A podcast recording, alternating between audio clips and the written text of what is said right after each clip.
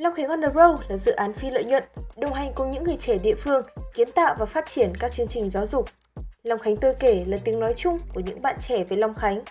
Tại đây, chúng mình kể và chia sẻ những câu chuyện, lỡ thông tin đến với thính giả. Và xin chào mọi người, mình là Chi Mai.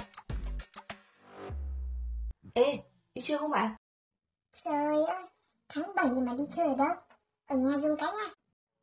Chắc hẳn cuộc hội thoại vừa rồi hay những câu oán thán về sự xui xẻo của bản thân hẳn sẽ rất quen thuộc với chúng mình trong những ngày vừa qua nhỉ? Đúng vậy, thứ mình đang muốn nhắc tới chính là tháng 7 âm lịch hay trong dân gian vẫn thường gọi là tháng cô hồn. Vậy tại sao ông bà ta lại gọi đây là tháng cô hồn? Sao tháng cô hồn lại hay gặp phải ba cái chuyện xui quẩy tào lao? Hãy cùng mình tìm hiểu nhé! Tháng 7 âm lịch hàng năm hay còn được gọi là tháng cô hồn hoặc mở cửa mã. Dân gian quan niệm đây là tháng của ma quỷ. Theo những nguồn thông tin tham khảo, tháng cô hồn là sự kết hợp của văn hóa từ đạo giáo cũng như Phật giáo. Ở nhiều nơi với các tín ngưỡng khác nhau, người dân cũng sẽ có những tập tục, cách thờ cúng riêng biệt. Các nền văn hóa khác như Trung Quốc, Ấn Độ, Campuchia hay Nhật Bản đều có chung niềm tin về tháng 7 âm lịch. Bởi có nhiều nguồn thông tin khác nhau như vậy, nên để làm rõ nguồn gốc của niềm tin này là vô cùng khó. Tuy vậy, câu chuyện được lưu truyền phổ biến nhất kể rằng vào ngày 2 tháng 7 âm lịch hàng năm, Diêm Vương cho mở cửa quỷ môn quan để ma quỷ đói được trở về trần gian rồi đến rằm lại quay lại. Chính vì thế mới sinh ra tập tục cúng cô hồn mà chúng mình thường gặp. Nào bánh trái, hoa quả, cháo, gạo, muối đều được bày ra trước cửa nhà để quỷ đói, không quấy nhiễu cuộc sống thường ngày. Sau này, có nhiều điều mới được sinh ra thêm.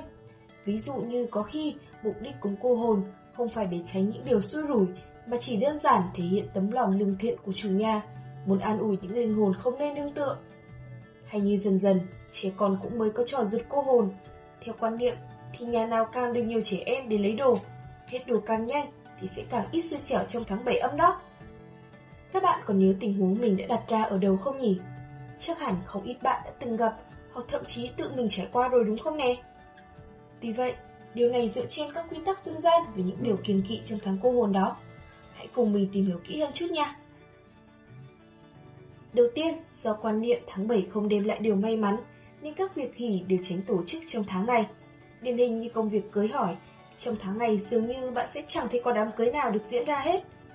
Tương tự với ý nghĩa trên, các hoạt động trọng đại đặt nền móng bắt đầu như khánh thành hay khởi công đều được tránh diễn ra trong tháng 7 âm lịch. Ngoài ra, ở một số nơi, người dân thậm chí còn hạn chế di chuyển vào ban đêm hay đi xa nhà vào thời điểm này do lo sợ những trục trặc có thể xảy ra bất thình lình nữa cơ. Có những gia đình sẽ hạn chế ăn mặn, hoặc tốt hơn cả là ăn chay nguyên tháng để không sát sinh, tạo nghiệp. Và tùy theo từng nơi mà những niềm tin, thói quen kiên kỵ này cũng có nhiều điểm khác nhau. Dẫu vậy, bạn cũng đừng lo lắng quá, bởi theo góc nhìn khoa học, đây chỉ là do tâm lý con người mà thôi. Do ta đã hình thành định kiến, nên dù chuyện xui rủi vốn xảy ra thường xuyên trong cuộc sống, bất kể thời điểm nào, xong trong giai đoạn tháng 7, mình dễ để ý về nó hơn và thậm chí trầm trọng hóa vấn đề lên. Chuyện đánh vỡ một cái chén, té xe chê đầu gối vào trong thời điểm thông thường sẽ chỉ là những điều nhỏ nhặt, nhưng trong tháng 7 sẽ được coi như xui xẻo do ma quỷ gây ra. Vậy là mình đã cùng nhau tìm hiểu xong về tháng 7 âm lịch cũng như một vài quan điểm về dịp đặc biệt này rồi đó. Dù sao thì cũng cứ yên tâm bạn nhé, vì trên thực tế đây cũng chỉ là một trong 12 tháng bình thường của một năm thôi.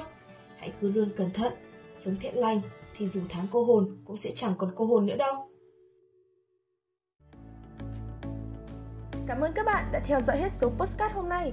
Hy vọng các bạn thính giả có thêm nguồn tham khảo kiến thức thú vị và những trải nghiệm thoải mái nhất.